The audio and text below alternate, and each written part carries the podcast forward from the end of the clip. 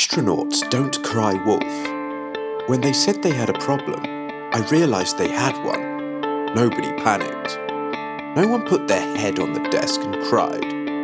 No one threw a fit. Everything was done very professionally. The Interplanetary Podcast. The exploration of space for the benefit of all mankind.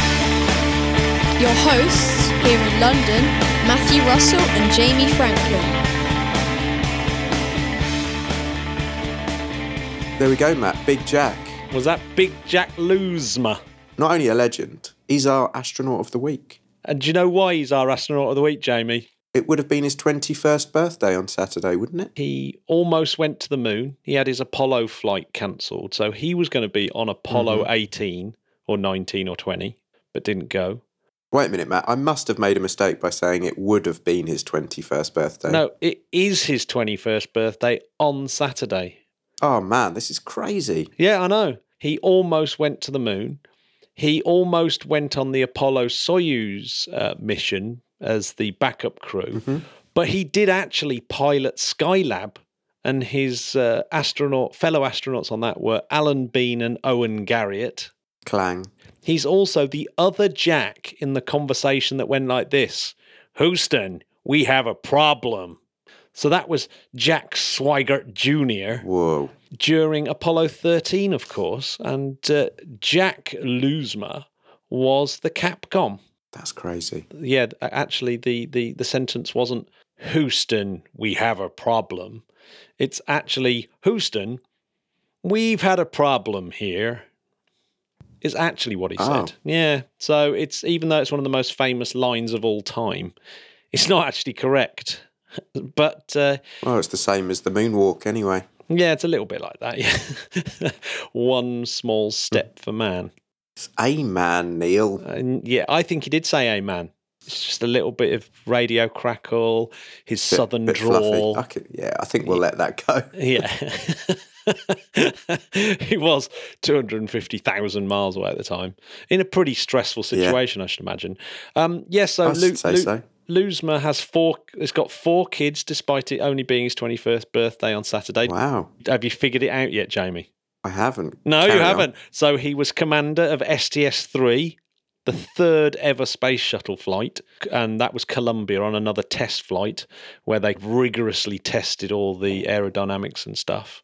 Uh, and it was the first flight with that with uh, the orange looking tank, i.e., they didn't bother painting the uh, big orange tank uh, white. He spent 1,619 hours in space. He narrowly missed out on becoming a Republican senator. Uh, and, and the only reason why he didn't is because he kind of let it slip to some Japanese businessman that is uh, one a member of his family had a Toyota, and apparently that's enough in America to uh, to say that you're just not patriotic enough to be a, a Republican senator. Damn so, commie. you, you damn commie buying a foreign car. So yes, that's so. he's travelled around the sun eighty-four times. There's a little clue. Uh, what have you achieved, Jamie? What had you achieved at the at uh, on your twenty-first birthday?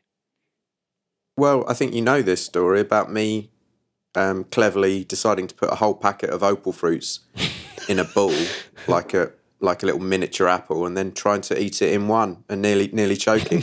That was your That's what I twenty-first. achieved. That was your. T- Yeah, yeah.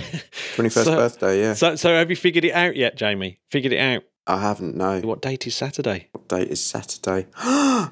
Matt, it's only a leap year. It's a leap year. It's the 29th of Feb. I wondered what was going on. I was very confused. Jack is Michigan's most famous leap year baby. Matt, has anyone asked you to to marry you this year? Uh, uh, well, it's it's not Saturday yet, is it? Oh well. Do you know what I got told off? la- I got told Yeah. off last week because you know we uh, we wished uh, the Kelly twins a happy birthday. It was it was also Hmm. it was also the Mrs.'s um, 50th birthday. Oh, happy birthday, Lottie. Jamie, we've been doing an awful lot of science recently, so I thought we'd just We have. we would dedicate this particular episode, and I might. I, I what what do you think to having a um, one week each month as a sort of space newsy episode? I quite like the sound of that. Yes, we, we have been getting very cerebral, haven't we? Yeah, we've been getting a bit physicsy. So I think once a month, and that way, you know, if you're just more into the kind of rocket stuff and space news, you, you can um, you can just tune into that once a month one, and we we Yeah. need we needn't bother you with the physicsy stuff on the on the other three episodes. I think that's a good plan. So the first up, Jamie. Uh, there's an astronaut on the International Space Station called Andrew Morgan, who is an army colonel. Oh, okay. Yeah, and he this week uh, swore in to the military seven new students from Lawton in Oklahoma. Uh, and he did it from the International Space Station, and it was beamed out to 130 other locations. How cool would that be to be sworn into the army by an astronaut live from the Yeah, International Space. Station? It's quite a cool, wasn't That's a it? that? tick off the list. Tick off the list. Now a sad one, Jamie. Oh, I know. it's know. going so well. Well, it's not a sad one because 101 is a very big number. Are we agreed on? And when it comes to age, living to for sure. 101 is that that you've smashed it out the park there. You've got your letter from the Queen. Great innings. It's pretty impressive. It's goddamn impressive, in fact. It's really impressive. Katherine Johnson, made famous, of course, by the film Hidden Figures, Yes. has died at the age of 101. So, one one of the very first African American women to work at NASA. It was so long ago that it wasn't even called NASA. So, she, in 1952, a, a relative mentioned that they were hiring math, mathematicians. She was offered a job by NACA, the uh, National Advisory Committee for Aeronautics, before it was called NASA. It was called NACA, which is quite funny, isn't it? Didn't know that. and she accepted the job in June 1953. So she worked in from June 1953 in an unimaginably long time ago. Incredible. Yeah, she worked as a computer in an office labeled colored Computers." Wow. Things I, I hope have changed. Just a bit. Here's my little impression. I was working with Ted Skopinski and he wanted to leave and go to Houston, but Henry Pearson, our supervisor, he was not a fan of women, kept pushing him to finish the report we were working on. Finally, Ted told him, Katherine should finish the report. She's done most of the work anyway. So Ted left Pearson with no choice. I finished the report and my name went on it. And that was the first time a woman in our division had a name on something. Incredible. Amazing story. Amazing, Really, amazing really is. story. But if you should, if you even kind of think to yourself, ah, she's just someone working in the office, she really wasn't. She calculated the trajectory for Alan Shepard's first American in space space flight. John Glenn himself insisted, even though NASA had started using electronic computers, the big IBMs, he insisted that uh, Katherine Johnson uh, should uh, verify the numbers, and he wouldn't fly unless she'd done so. Christ. I mean, when John Glenn's saying that, you know you're doing well. She calculated the trajectory for the Apollo 11 uh, flight to the moon, and she was more concerned about, of course, the trajectory back. Um, she worked on the space shuttle program, and she worked on the on on all the trajectories on the mission to Mars um, programs. God, she it just goes on. co-authored 26 scientific papers. She got the Presidential Medal of Freedom from Barack Obama. I sent you a WhatsApp actually just while you were talking because I got sent from my good mate Smith a really lovely Reddit image. So when you've got time, have a little look at that, make your heart warm, and maybe I think we should put the image up on uh, Instagram. What's a little bit odd is that someone mocked up a Lego uh, figure of her and she refused. So, yeah, she could have been immortalized in Lego, Oh. but uh, she wasn't. Oh, yeah, that is quite a cool picture, isn't it? It's Yes, cool, I, I shall it? stick that up, Jamie. Good, good call. There we go. I have put here in the notes 101 is 5 in binary. Coincidence? Tell you what, it's got. It's just had to be. Now, in other sad news, 70, however, is too small a number, I think. So this Oh. one was a sad one. This one, this I wouldn't have known about this one had uh, Bob not stuck it in the uh, Discord. But Okay. Heather Couper, who I absolutely loved when I was growing up, like Hmm. literally, Heather Couper is was one of those TV uh, astronomers that I absolutely loved. She's absolutely brilliant. She was on all those sort of kids programs. She was on Sky at Night. She did the Channel Four. The Uh, planets. the planets. The, so she, yeah, she did the original The Planets, and then she went on to do The Stars. So she she was one of the best ever science communicators on TV, and she and she passed away last week, and I didn't know she was only Hmm. Oh, seventy. I didn't So know That's really quite. Yeah, Well, no, that's quite sad, isn't it? Forty books. She wrote over forty books on astronomy and space, and just loads and loads of articles. So she was an absolute legend. Complete legend. Definitely one of my big influences. Right. Sagan, Moore. Oh, She's up there. boo hoo. Rest in peace. So, yeah, rest in peace and thanks very much. Um, yeah, cheers. Jamie, so there's some SpaceX stuff. Oh, finally. Where have, what have they been up to? Plenty of drinks here. So, SpaceX has announced a partnership with Space Adventures. Makes that sense. uh, could mean that next year we start seeing five day trips into orbital space, two or three times higher than the space station. I wondered when they were going to get involved with this. Yeah, four seats available. Virgin won't be happy. Well, it's funny, isn't it? I think in some ways it validates the sort of space tourism model, and of course, the the True. ticket prices are going to be vastly different. It looks like you know Mm. the tickets are for Virgin Galactic at a sort of two hundred and fifty thousand and up, which, as a lot of people have pointed out, that's cheaper than your kind of average uber rich holiday, which just makes me want to Mm. vomit. But never mind.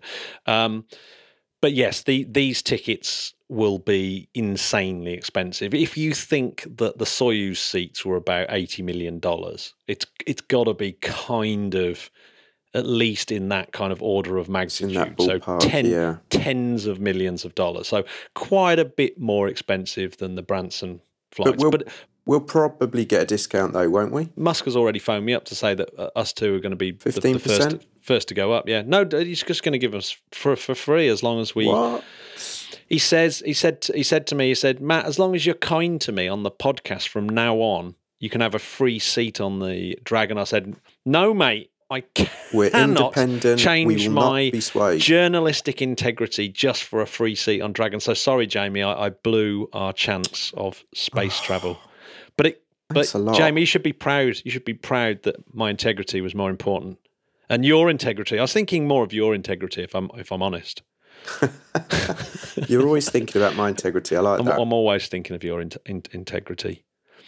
Uh, yeah, I mean, I wonder what Thank sort. you. I wonder if there's going to be a gift shop inside the Dragon capsule where you can buy like small, like dragon key rings and stuff like that when you go up. It's got to be right. Well, I would like to go up on SpaceX because, as you know, Matt, Virgin didn't reply to my um, my CV letter, my cover letter to be- to be a cabin crew on the Galactic. Still haven't had a reply. Oh my god, Branson sorted I out. mean, not even a no thanks, but thanks. I yeah. mean, come on. Talking of Branson, do you know he's going? He, I, I keep forgetting that he said he's going to be on the first flight, on the first commercial flight, and of course, Yes, Virgin yes. Galactic have um, uh, have been on the stock market for a while now as SPCE SBUS, and uh, that's been booming. So on on the news of the SpaceX thing, the the share price actually went up. So that kind of does mean that I'm sort of right that it's validating this whole space tourism thing. So Yes, you know, commercial space is getting real. You know, this is this is really is. big time, isn't it? So yeah, only seven private astronauts so far. So that's that number is about to start rocketing. Excuse the pun, Good, good. Uh, uh, soon, um, which is very exciting. And in the meantime, another of SpaceX's ventures, Jamie, Starship. Have you been seeing those? Oh, don't. Have you been seeing the pictures coming out of Boca Chica? Yeah, it's ridiculous. there has been a Boca Chica girl and people like that have been t- tweeting their um, pictures of it all coming together. It, it looks a little bit more solid, although I noticed when they put some of the pieces together, they're kind of seriously dented. It's really, really interesting how they're sort of just building a rocket like it's Scrap Heap Challenge or something. It's just amazing. Is So- there is there any launch permit yet, Matt? No launch permit yet. So, uh, but I, I Oh. can't imagine that he's going to have uh, too much trouble. I mean, it doesn't. It looks like he's going for a.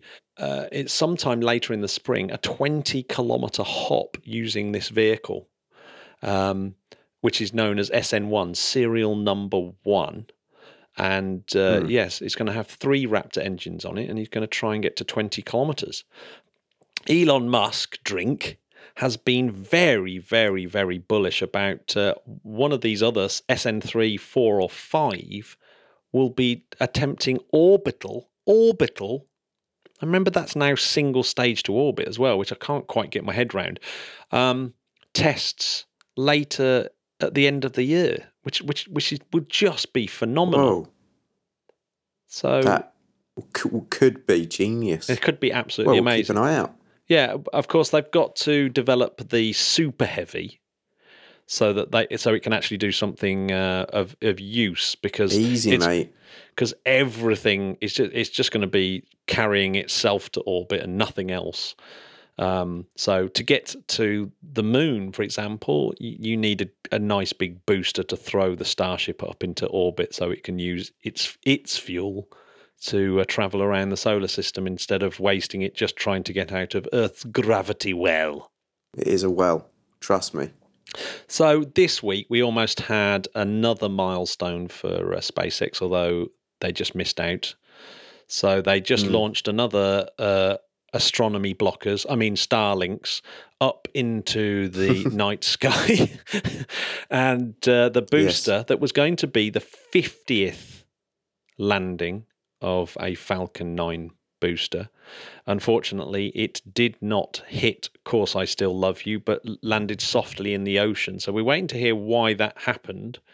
Maybe we're just taking it for granted, but or it might be the fact that it was the fastest turnaround of any Falcon booster, 72 days, which Yeah, apparently is slightly longer than uh, one of the space shuttles took. So it still doesn't hold the record for the quickest turnaround, uh, but not Hmm. not far off.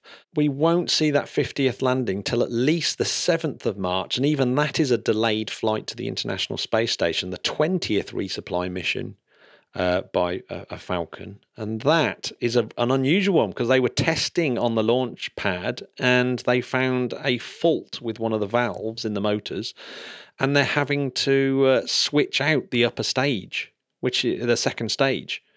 Uh, uh, with another flight ready second stage that was just just so happened to be waiting down at, at the Cape, which is pretty convenient, isn't it? God, that is nuts.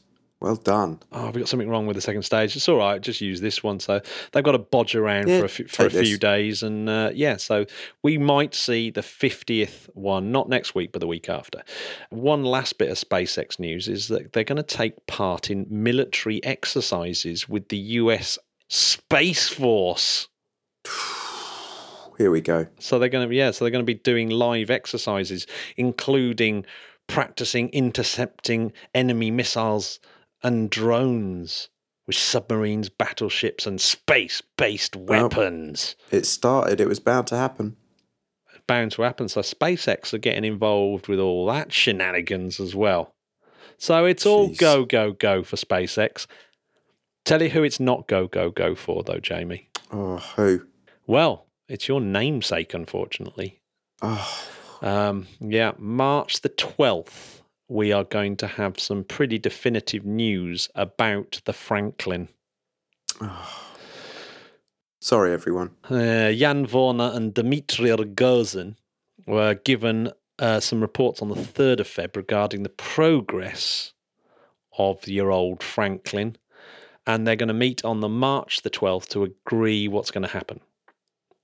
So Oh. the two major, least at least two major issues with Franklin.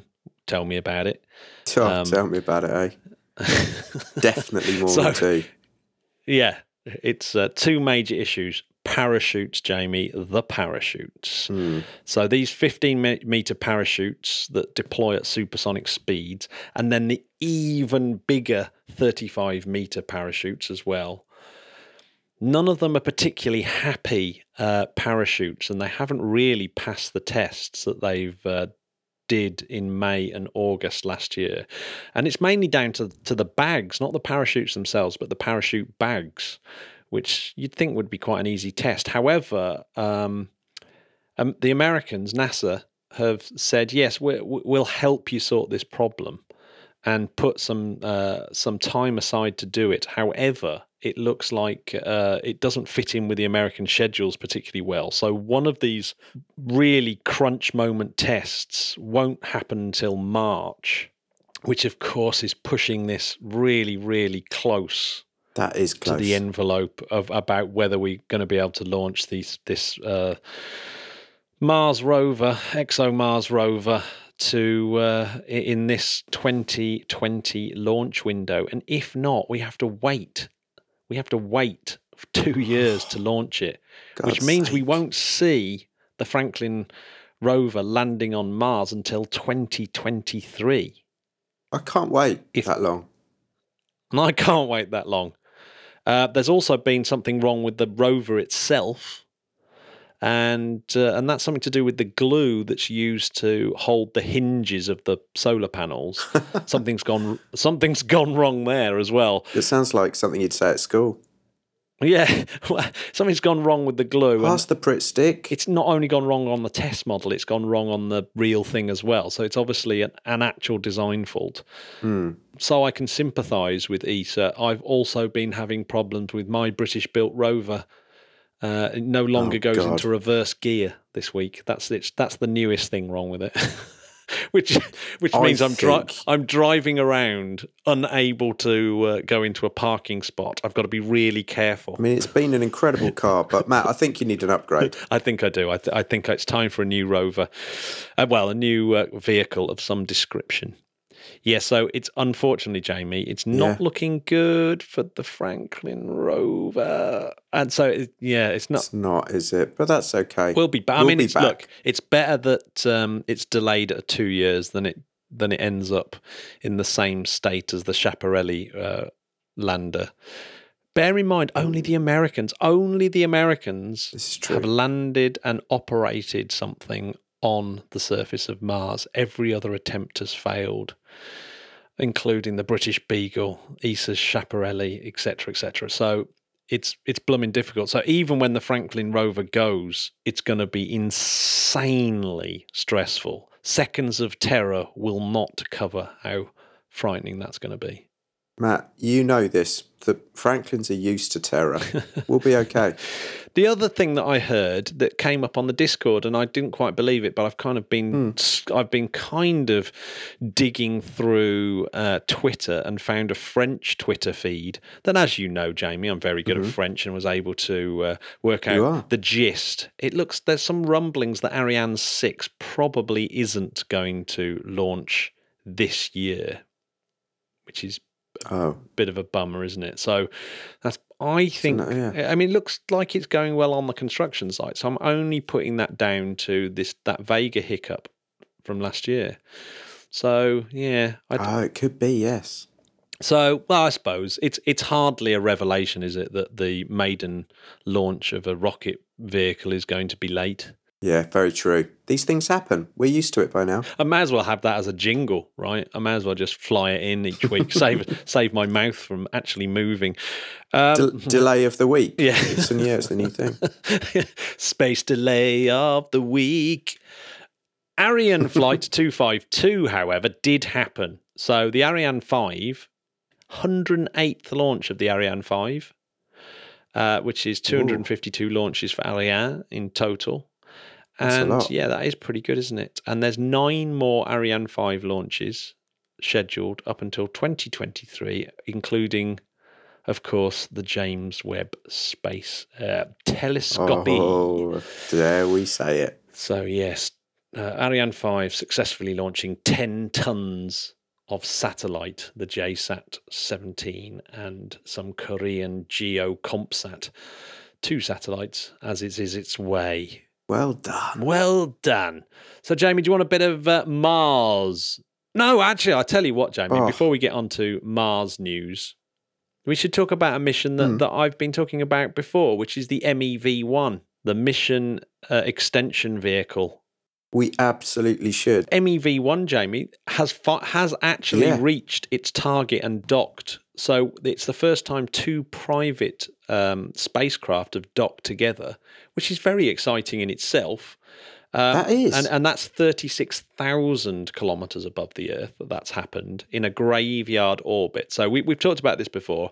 MEV launched on a Proton with our favourite upper stage, the Briz-M, uh, taking up, Mm. up. So that took up this um, MEV one vehicle, and that has sort of flown up to rendezvous with an Intelsat nine hundred one. Uh, and it will Uh-huh. lock onto it in this graveyard orbit and has done. And the pictures, Jamie, are absolutely brilliant because you can see it sort Oh, of going, yeah, going towards this Intel satellite, and um, you can see the Earth in the background. A single shot of a satellite with a globe Earth behind it. No composite pictures involved. Just a you know a crappy camera d- no camera trickery. It's absolutely obvious. It wasn't flat. No, it's not flat, Jamie. I keep telling you. Oh, Um, okay. Yeah. Weird. So yes, it's hooked on, and the whole idea, of course, as we've said on previous podcasts, is to extend the mission of to extend that satellite's uh, life, which is environmentally friendly because it costs obviously lots of money to launch these things and build these things and put all these horrible chemicals in them. Yeah. and it will it will hang on to this uh, satellite and uh, maneuver it for as long as possible. And then when the when the satellite finally gives up the ghost, it can let go and do the same for another satellite. And uh, Northrop Grumman Wow. actually want to have a whole fleet of these out there, rescuing satellites, uh, changing their orbits, maybe putting bits together, repairing them, all that kind of stuff. So this is a paradigm shift. It's a it's an amazing um, bit of technology, and it's I think it's really I actually think it's a really important one. Incredible. Wow. Good things. I know you're in a rush, Jamie. Unfortunately, so. This Yeah. why I sound a bit tired, Matt. It's very early. Where- I'm in, whereabouts I'm are you? The great Los Angeles. My Yeah. my second home here in here in the states. Did you see Busey? Uh, I, unfortunately, I'm not seeing our mate Busey. He's uh, he's swanning around with Brian May around the world. God damn it. Um, You know, selfish, isn't it? Yeah, he's not here to see me. yeah, it is a little bit selfish. But anyway, Jamie, let me tell you some Mars news. Hit me with some facts. so Mars please. news, yes. so uh, uh, NASA released six papers, and they're very worthwhile looking at on Nature. And yes, it's all about their InSight lander, and it reveals A planet alive with quakes, dust devils, Oh. and strange magnetic pulses. Oh my god. So Insight's really sensitive to these large scale and regional weather conditions uh, and dust storms and things like that on Mars. And it's even sort of the images are looking at high altitude wind speeds and things like that. So this this thing is just packed with instrumentation to look at the atmosphere. And um, so here's a few weird things that have come up. So, despite the fact that it's the largest recorded Martian vortex activity and dust devil tracks close to the lander, the lander Oh, itself, that's a sentence. yes, ha- hasn't actually seen the dust devils itself. Um, but but but the instruments themselves can feel the little dust devils pulling on the surface. That's how sensitive it is. Uh, so this is what uh, Philippe Legon said. He said, Whirlwinds are perfect for subsurface seismic exploration. So yes, they've been getting loads of data from these Wow. dust devils, um, causing you know seismic activity. Well, talking of data, Matt, the meteorological measurements have produced a catalogue of atmospheric gravity waves and discovered Martian infrasound and unexpected similarities between atmospheric turbulence on Earth and Mars. There we go. Yeah, so that that's that's interesting, isn't it? That it's uh, that the atmosphere sort of moves around in the same way as Earth and Mars. The magnetic side of the planet, though, this is interesting. So Hmm. Uh, satellites have obviously been measuring the, the the magnetic fields in the crust for absolutely ages, um, and the way Yeah. that it kind of interacts with the solar wind. But of course, it's not like the Earth that completely deflects the solar wind and keeps us safe. Mars has lost that. But um, Yeah. this field is ten times stronger as measured by InSight than, than was predicted by satellite based models. So I think that's a big surprise. And Catherine Johnson, uh, a planetary scientist at the University of British Columbia, said, This magnetism must be coming from ancient rocks underground. So the paper kind of infers What a hippie. yeah, well, the, these papers in, are kind of inferring that the magnetized rocks are way below the surface. So within 150 kilometers of the landing site, there's these enormous magnetized rocks that um, are consistent with this sort of thinking that there was this past dynamo, just like the Earth had or has now. So at one point, Mars used to have a very similar magnetic dynamo to the Earth, and uh, these Crazy. yeah these geological mapping and the InSight seismic data suggests that. Uh, that these that all these magnetized sources are carried in basement rock, which is at least four billion years old and has about 200 meters to 10 kilometers of lava flow on top of it. Jeez. Yeah, That's old. yeah, it's weird. So there's um, and there's these daily variations in the magnetic field as well that um, seem to be caused by ionospheric currents at high altitude in the in the in the Martian atmosphere. It's weird you should say that because they are my favourite currents. Mm, sun dried. well, I suppose they are, aren't they? Um, so, and Yeah. and there's even higher frequency uh, variations, and no one knows what they are. So many things to still work out. But of course, Mars quakes is what everyone was excited about. Insight. Insight was the first the first scientific instrument to measure a Mars quake. So, as of 30th September, when the scientists were writing these papers last year, 174 seismic events had been recorded, uh, and 20 of those events were over magnitudes three to four. None of them, none of them stronger than three to four. Um, so yes, th- th- those detections are consistent with tectonic origins and not impact induced. Lots in other of words, yeah. So in other words, there is some form of activity. So Mars is trembling, but it's slightly milder than expected, but it's more frequent than expected.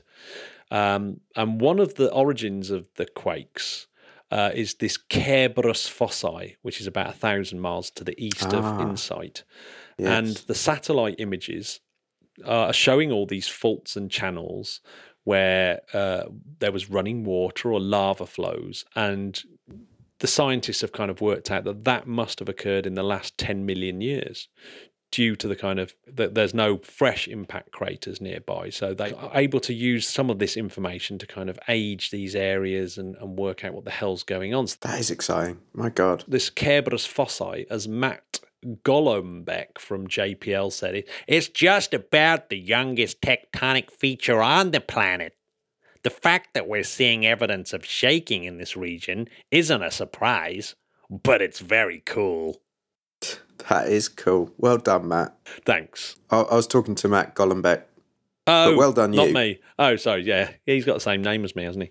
Uh, Yeah, he the core still to come. So yes, we're still waiting for insight to build up enough data t so that we can say whether the core of Mars is solid or whether it's liquid or molten. I should say. The, the Um, amazing Matt, thing I've about kind- this is that there's this radio that uh, measures the wobble of Mars. So you can an X band Oh, I love a radio, and uh, yeah, and it, and, it, and it's called RISE, the Rotation and Interior Structure Experiment, and that eventually, once uh, Mars has done a complete orbit of the Sun, will give us a uh, useful indication about whether the core is molten or solid. So it would, so the whole planet would wobble less if it's got a liquid core, which kind of is is intuitive. Crazy. So the Yeah. last thing, Jamie, is this the German-built Mole, the Mole, the HP3, Oh, yes. which of course has been trying to burrow away, but from day one it got stuck. So it's this little hammering mole, but it just keeps bouncing back against the soil that's underneath. That isn't what they thought the soil was going to be like. It's this thing called duricrust. So it's it's not fine and grainy. It's clumpy, and so this poor mole keeps bouncing out. Bouncing back up. So they've been using the arm of the scoop to kind of press against the side of the little fella, but he's just still not going down. So soon they're going to be pressing down using the scoop onto the mole and hopefully that will start whacking it in. But and and a lot of the press have been calling it a game of whack-a-mole of course. Oh, I see what Uh, they've done there. yeah it's good. And uh, but i like to think of it as it's it's just like when you put a tent peg isn't it in when you're when you're going camping and you're banging in a tent peg. And sometimes you're whacking and it just won't go in. You hit a stone almost immediately or you know whatever a tree a tree root or something it just won't go in and you, and, and you hit it with the mallet and it bends the peg and then that's it and then other times you get a tent peg and it goes straight in nice and easy that's kind of what it's like oh, this it? is it. This is life. It's a very good, very good life analogy there, Matt. Well done. thanks anyway jamie i know you've got to go so I'm really sorry. I've got to go, everyone. But um, it's been lovely talking to you, Matthew, as always. absolutely And, uh, it's been marvelous Let's catch up soon. Yes, absolutely, Jamie. It's been longer than I thought. Forty minutes. What the hell? Anyway, Jamie, Yeah. where where can listeners go if they want to help us? And help There's only one website. It's www.interplanetary.org.uk. Thanks, everyone. If you can go there and go to Patreon and help us out. Remember, it's free, but but you could, if you enjoyed it, help us out. That'd be Yeah. awesome. Or if you don't want to give us some money, at least give us a nice five star review on iTunes. Yeah, it's the That'd least cool. you can do. Come on. That'd be cool. Uh, uh, yes, listenership's been up fantastically, so thank you very much, everyone. And I love you all. I've got to go. okay, bye bye, Bye. Jamie. Have a have a good time. Bye. Bye bye.